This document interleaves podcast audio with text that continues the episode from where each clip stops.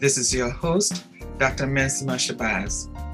Good morning and welcome to my roundtable. How are you doing? I'm doing well. I, I love your roundtable discussions and I'm excited to be a part of it. Oh, thank you for agreeing to do this. You and I go way back, and I think you want to share a memory. Do I want to share a memory? Sure. I remember first meeting you in California. I had just begun my doctoral program in transpersonal psychology and was quite intimidated actually by the whole concept flying from the east coast to the west coast by myself and you know various types of transformation to get to the top of this mountain retreat where we started the program right and there were so many people people, none of whom I knew to start. And I guess through divine intervention, you and I met through a friend, and I ended up moving from Pennsylvania to Connecticut, I think, during my the course of my work in my program. And you happened to live a half an hour from where I moved to. And so we continued our friendship, and it's just been delightful ever since to get to know each other and talk about intellectual things and laugh about girl things and all that good stuff. So it's been quite a journey, and I'm honored to be your friend and colleague. And I am honored as well. I'll share a memory that I have on the same, along the same lines. I think you and Daddy and I were flying to Mount California, Mount Madonna. I think you were referring to there a moment ago. And we went to yeah. Gilroy just before we checked into our was it a grad school webinars and stuff and we did stop by and have uh, garlic fries. Remember it was gilroy is where they have the garlic festival. So oh we so we stopped in the town right. down at the base of the mountain? Right and we had beer, I think, and you know some garlic fries. Now that you mention it, it's coming back to me. I do remember that. And we had yeah. a good conversation, but we've had a great friendship to now. And you know, I wanted to applaud you for all the achievements and the books and everything you've created since. So, oh, thank you. Yeah, and you as well. It's you've done very well. Thank you. So, in your bio, as I was, you know, reading it, I noticed you mentioned your master catalyst. If someone was reading that, what would they get out of it? You mean what would they think a master catalyst does? Yes. I mean, so share your thoughts on what you do and how good. Sure. So, gosh, my journey here has been a long one. As, mm-hmm. as for most people, I'm in my 50s, so my career has taken lots of twists and turns. And at this point, I work with individuals who are trying to transform or change or expand an aspect of themselves or their lives. And, and, as so often happens, we often find ourselves either in our own way or blocked by something or another. And over the course of the decades of my research, I have learned that we are so much more powerful than than we realize. And that in fact it is the power of our beliefs and our thoughts that are the catalyst for the forward progression of our lives. And so for me being a catalyst talking about the catalyst factor which is the science for me that informs my method for transformation is all about empowering individuals and introducing them to the concept of aligning with their beliefs and managing their thoughts in such a way that they are creating an enormous amount of energy to propel themselves in the direction that they want to go into the future. Beautiful. Do you work with women, you know, for the most part, or you have all different groups of people? I work with all different groups of people. Years ago, I started out working, and this is like 30 years ago, I started out working with children and adolescents. And then in my 30s, I shifted to working with adults. And right now, in my 50s, uh, my primary focus is in two areas. One is I work with leaders who are influential and successful and impactful and are looking to scale what they're already doing to take it to the next level. And those leaders are both men and women. And I've also just launched a new pro actually it's going to launch in June a new program for coaches, certified coaches, certified counselors, licensed counselors and psychologists who are looking for continuing education and I do I offer that through teaching them the monarch method. So they experience personal development as well as professional so can you expand on the monarch method? Because i have a note here to ask you about it you know did you develop this credible program and if you share with listeners what that is about and how they can take advantage of that if they're interested. Sure. So, years ago, as I was in a very traditional counseling practice, I had so many of my clients come to me and say that they were tired of being in the system for so long. They'd been in counseling for years, or they'd been on prescription medications to deal with depression and other things for years, or they'd been struggling with the same problem or the same challenge off and on for years. And they really wanted some relief and some independence. And so I set about coming up with a series of exercises and practices to give them to do at home in between our sessions. And it wasn't very long before I realized that it was more than just exercises at home. It really was about discovering that we have blocks that we don't even realize we have. One of the interesting facts in my research that I came across years ago was that over 90% of who we are is subconscious, leaving a mere 10% or less of conscious thoughts, feelings, and actions from which to live our lives. So, within this huge subconscious terrain, there are many beliefs, many thoughts, many strategies and programs that are running like tapes that we're not even aware are running. And typically they are established in the first 10 years of life.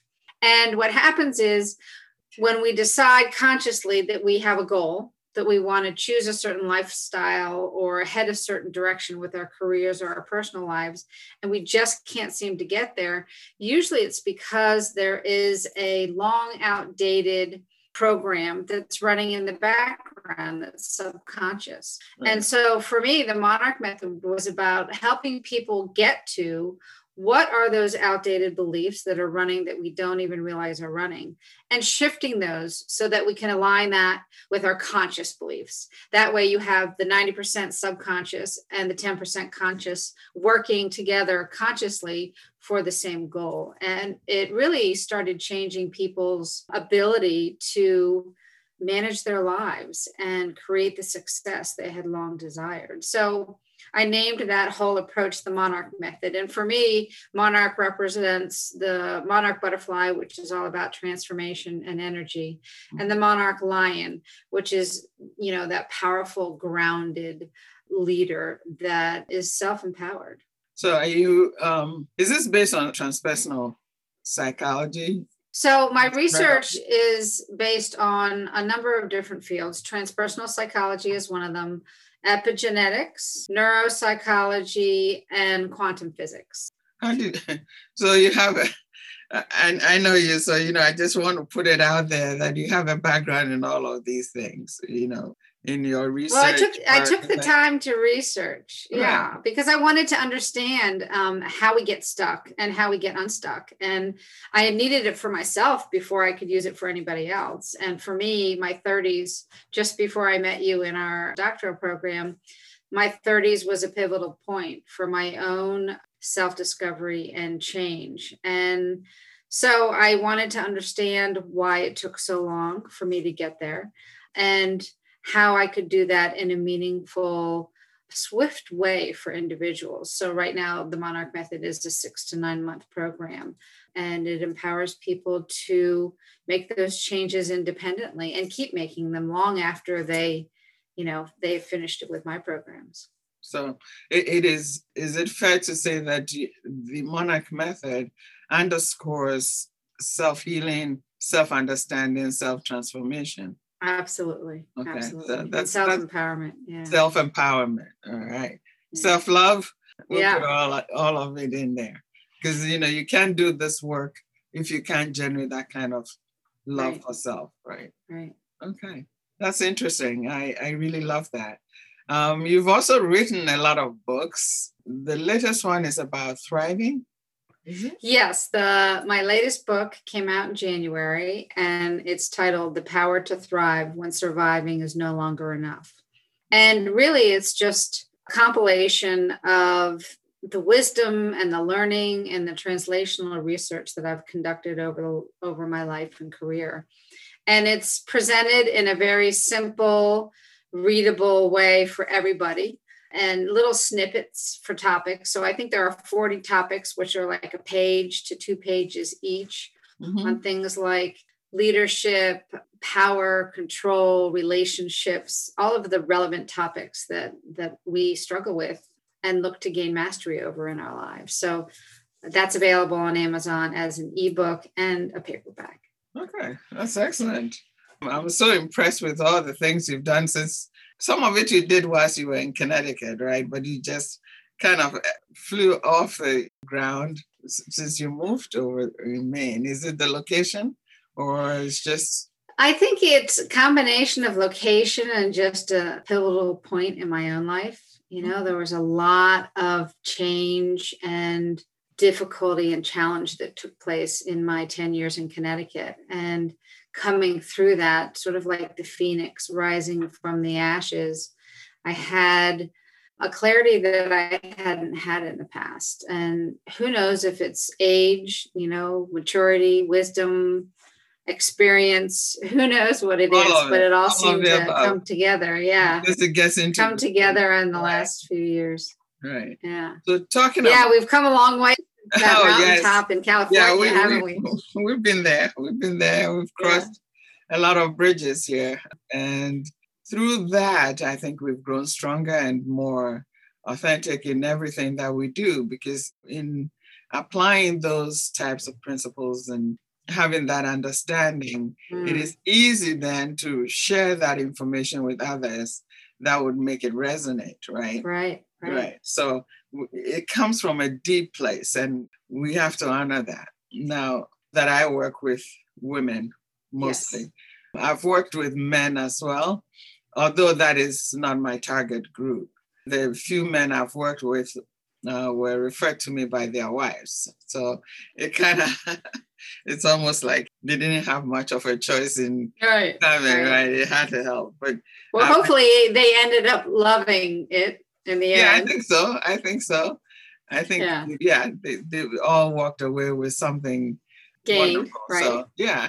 yeah. And you know, there's some fun and humor in what we do. So one of the Sure. things though I wanted to touch on as women is that we face certain challenges in, in lives in our realities, either career or personal, and in relationships as well. What are some challenges that, as you work with others, you kind of guide them, you know, away from some of the landmines that are out there, right? Because sometimes people don't see what is in their blind spots and you can Right. see it and guide them away. So, what would be some of the challenges that you might share with others to give them a sense of? That you know- peop- Go ahead.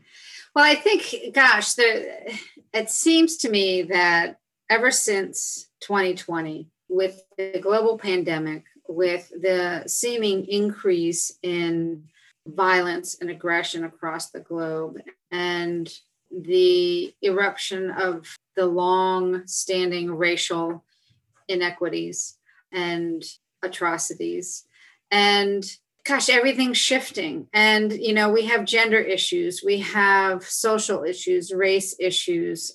I, mean it, it all seems to be changing. And even with all of those external challenges there for many many many centuries there have been rules established for us by others in just about every culture and every community i call them expectations and for me at least for for most of my early life i my life was geared towards living into the expectations that society had for me, that my race had for me, that my gender had for me, that my parents had for me. I mean, it's it comes from so many directions. Right. Yeah.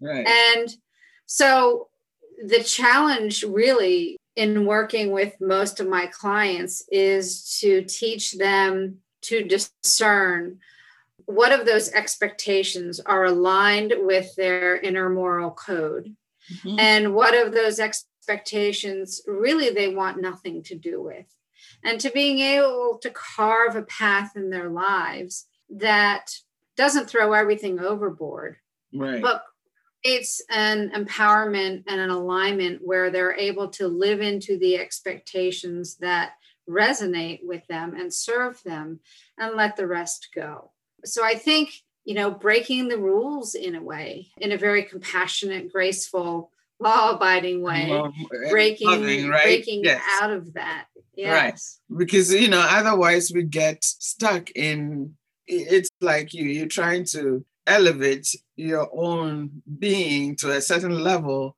but you're constrained by what is happening in the environment. You and I have talked about race. We haven't shied away from it. We have, yeah. and we talked about how it impacts our reality right now.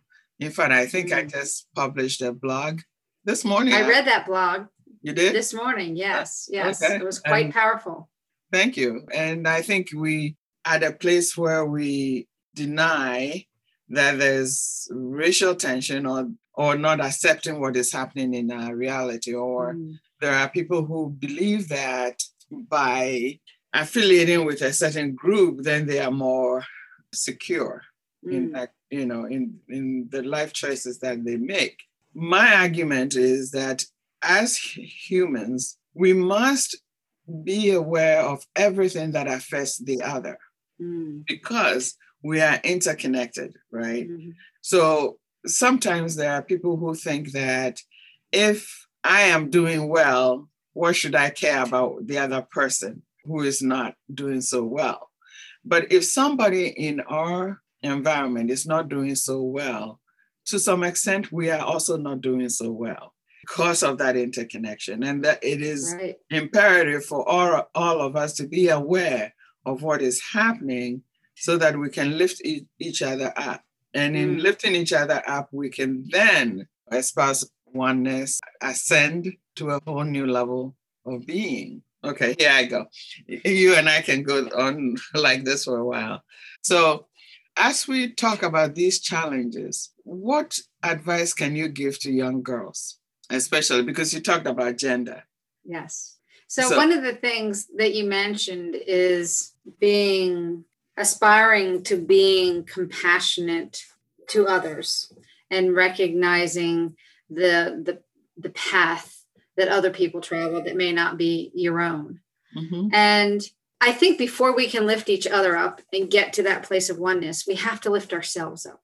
And it again speaks to those rules and expectations. It is so important for us to begin to teach our young women from birth, really, mm-hmm. to honor who they are at their core and teach them certainly about their culture, their community, society, their religion, whatever they're involved in, teach them the values and then empower them to choose and empower them to show up as the unique, extraordinary beings that they are, mm-hmm. rather than hiding some of that extraordinary nature so that they can fit in to the expectations yeah. of whatever the situation. And I'm not sure that we as a nation or as a human race have mastered social structures, educational structures, familial structures that serve to honor the individual. And that's a direction we definitely need to to start to go in. I agree with that because you know when you're I will talk about one uh, job that I had. I think you know which job I'm talking about here. Where yes, I, I do. I almost felt like I lost myself in in there, mm. and you know there was only a shadow of who I truly am in that space that, you know, I couldn't be myself at all. And every time mm-hmm. some part of me emerged, that was like crisis. It was a crisis. And it, it, it kind of went on for a while. And it, if I hadn't separated from that environment, I seriously don't think you and I would be talking right now. It was that toxic. Mm. So I think it's important people recognize some of these things in the environment and how they can change that, right? But it, mm. it, it is important that we do the inner work in order to the rec- inner work and the collaborative work. Right. Yeah. In order to get to that place. Whilst we're talking about challenges, etc., I think Bell Hooks is one of my favorite women. And she has a quote that uh, she talked about all too often. Women believe it is a sign of commitment, an expression of love to endure unkindness or cruelty, to forgive and forget. Mm-hmm. And in mm-hmm. actuality, when we love rightly, we know that the healthy, loving response to cruelty and abuse is putting ourselves out of harm's way right? Mm-hmm. So harms way being either in a relationship or even in our careers and even in church, wherever we may mm-hmm. be that does not honor who we are, right? Would you right. share some thoughts on that? Any thoughts on that? Yeah, I think that there have been some very specific gender, I'll say gender specific values set for us not only in our lifetime, you and I, but certainly in many, many previous lifetimes and generations. And I think when you enforce and pay tribute to a value that doesn't align with the individual uniqueness and expression, but that only aligns with the so-called value that was established by someone somewhere sometime then you we lose our individuality we lose an aspect of our extraordinary nature by trying to live into someone else's values right. and someone else's standards and expectations and certainly there's a balance in that because it's not all about us and living from the ego and the head is not the place to live either.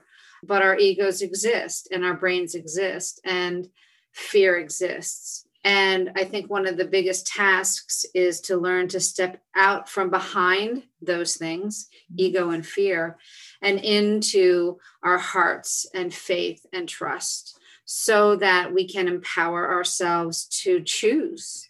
In what way do I want to honor myself and in what ways do i want to honor my culture my community my society my family and to strive to create that balance so that we don't become sanitized and invisible as we reach as we come into adulthood and live through adulthood it is how does one do that in simply right because a lot of people are in this bubble and don't know they are in that bubble mm. or they are there and trying to find a way out of that bubble.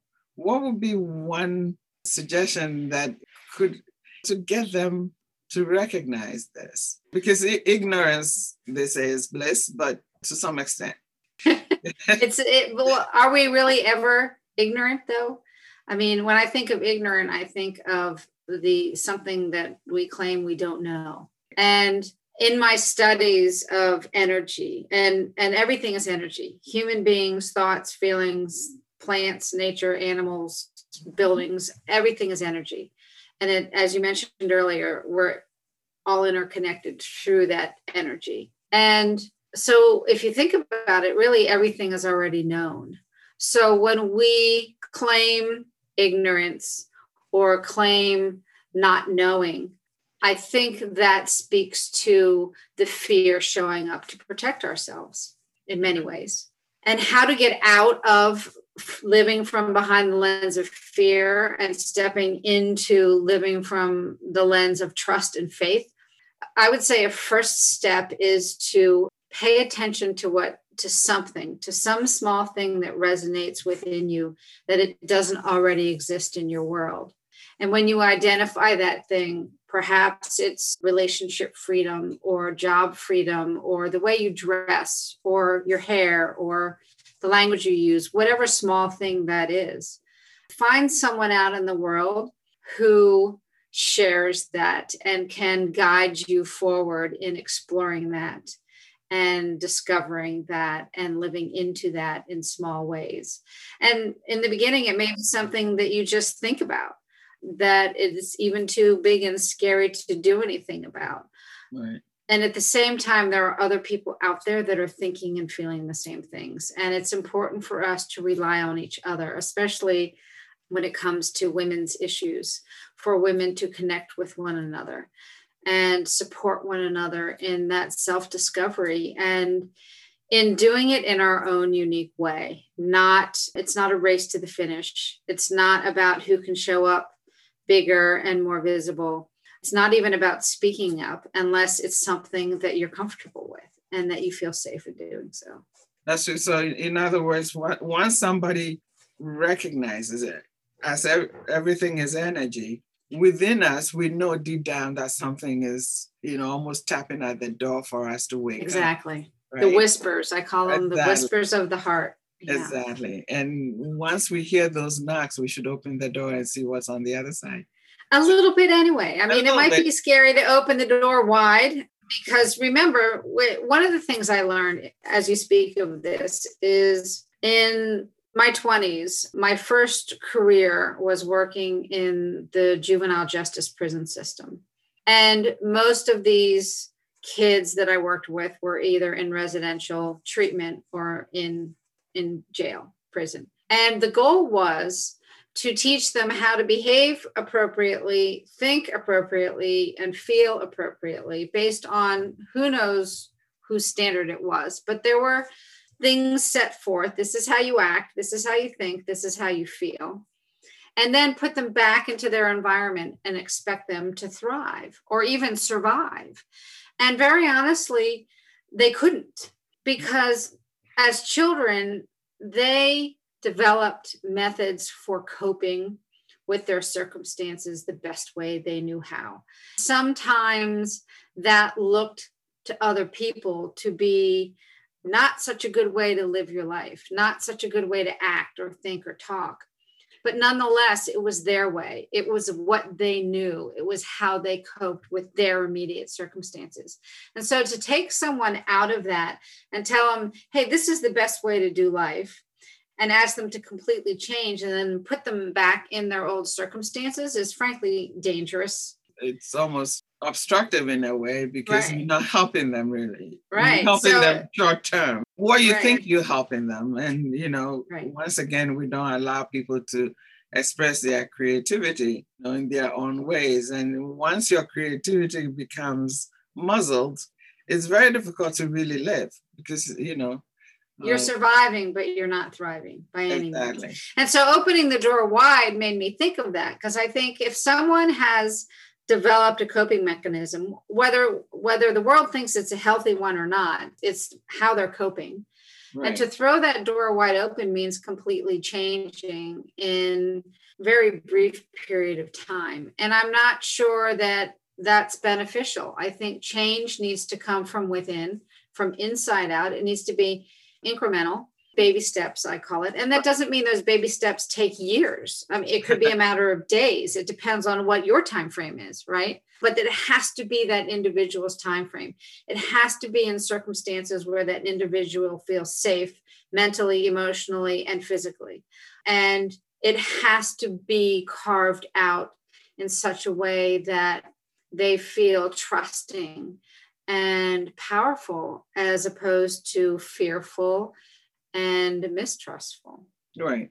So, one of the things I always get back to is who someone picks as a teacher or as a guide or mm. um, a spiritual teacher, I would say, and or a, a counselor, right? Because there has to be resonance yeah. in the relationship right. in order for it to work.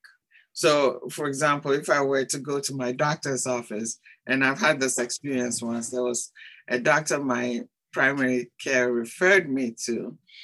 And by the end of that few minutes I spent with her, I was like, uh, no. Something about her that made me feel like I'm not going to be well in this relationship. Mm.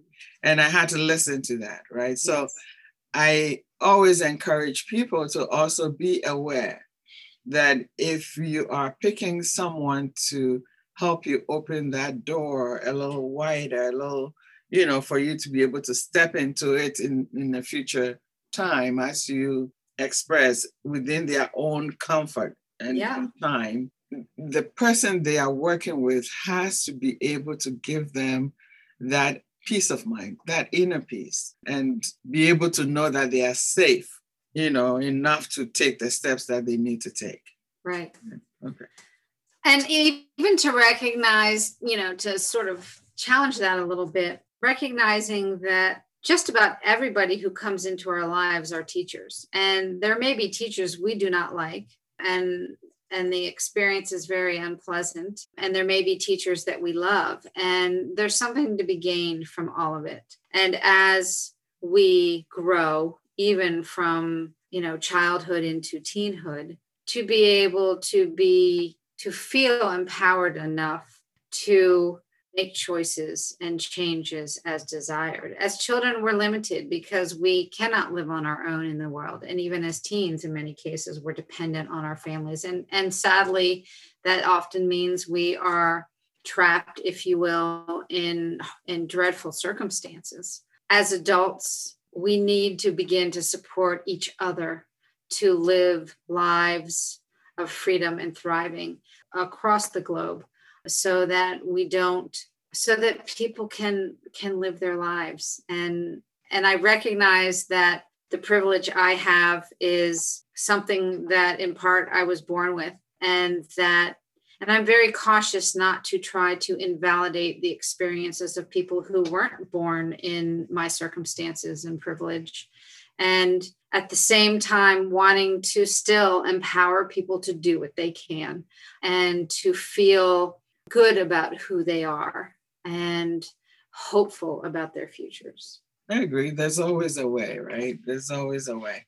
And if one desires it, there's a, you know, it, it doesn't mean it's going to be easy. Nothing's, right. you know, sometimes we go through challenges for a reason. I, one thing that I almost equate to challenges is getting the stepping stones mm-hmm. to lift ourselves up into something else. Yeah.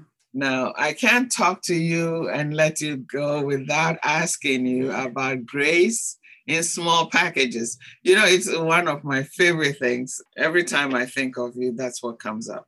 I'm reminded of that. You want to share with others what that is? Well, sure. Gosh, this was before I even understood grace as I do now. Gosh, this was probably 15 years ago. And I was finishing up my doctoral program in California. And getting ready to do my dissertation. And my dissertation at the time was about the spiritual nature of children. And I ended up titling my dissertation Grace in Small Packages The Spiritual Nature of Children. So I guess grace has just been one of those words that has shown up for me over the years and I use it much more frequently now. So for me grace grace represents generosity of spirit, respect for self and others, authenticity, consciousness, and empathy. So it's not religious for me per se. I'm not necessarily a religious person. I would describe myself as more of a spiritual person. And grace for me is that human decency, human compassion, human love and understanding. That's beautiful. It's one of my favorite things, especially when you bring it out through children, right? Because mm they, they're just so loving and pure, as pure as you get. So yeah. that is really beautiful. In in my culture and traditions, we talk about grace a lot. And from the moment we wake up to sunset or before you go to bed. So if you imagine that, let's say 15 million people are referring to grace in every conversation, right? Mm. From, you know, somebody asking you, oh, how are you? And to you respond by saying, by grace, I am well, right? Mm. And if the person es- expresses some discomfort, you would respond by saying, By grace, you will be well. And so through that, and by grace, you receive all that you need. And by grace, you know, in fact, there are times we don't even finish the sentence, you just say Mm. grace. So every it's almost like a response to everything is Mm. grace. And that grace comes to everyone equally, right? Mhm. And we all have access to it. So I think it's a powerful thing to add to the conversation from children on up Yeah. to recognize grace. So as we we have a few minutes left, and I want to also ask you, what are your thoughts? I mean, I invited you onto a forum that says women of power and grace. What are your thoughts on that? What you- who is a woman of power and grace to you? Oh gosh, there have been a handful, I would have to say. Who is a woman of power and grace? I don't even think I want to say a name. It doesn't have to be, it can be the attributes of a woman. Yeah, only because I think that there are so many. and, and, you- and- you don't want to offend it. And each of that. us, really, every single woman One of us. has within them power and grace. Mhm. And just because someone shows up more often or is considered a celebrity or a leader or an icon doesn't mean that their power and grace is any greater than each woman's power and grace. And I think going back to why I chose the monarch method, for me, the lion is power and the butterfly is grace. And that's that dual nature of who we are physical and energy, mind and spirit, heart and head. I mean, there are aspects, there are dual aspects of our nature that can be identified in so many different ways. And so, power and grace is a perfect balance of that heart energy, that soul and wisdom of who a woman is. And then the power is the grounded, sort of sovereign nature hmm. of who we are as individuals. And honoring both of those and, and the balance of both of those is is essential. Actually, that's really beautiful. You know, it, what I love about this conversation is that when we talk about women of power and grace, everyone comes out with these beautiful descriptions and Yeah. attributes of women in our experience that I think is just lovely. It's just Yeah. absolutely lovely. So, do you have any questions for me or? Yes, my uh, this so this platform, this this video, Women of Power and Grace, these discussions is fairly new for you. What inspired you to do this? Oh my goodness. I want to give credit to Prema, that someone I'm working with right now. And we've had discussions about where I take my practice, etc. And Mhm. you know, I'm about women's empowerment.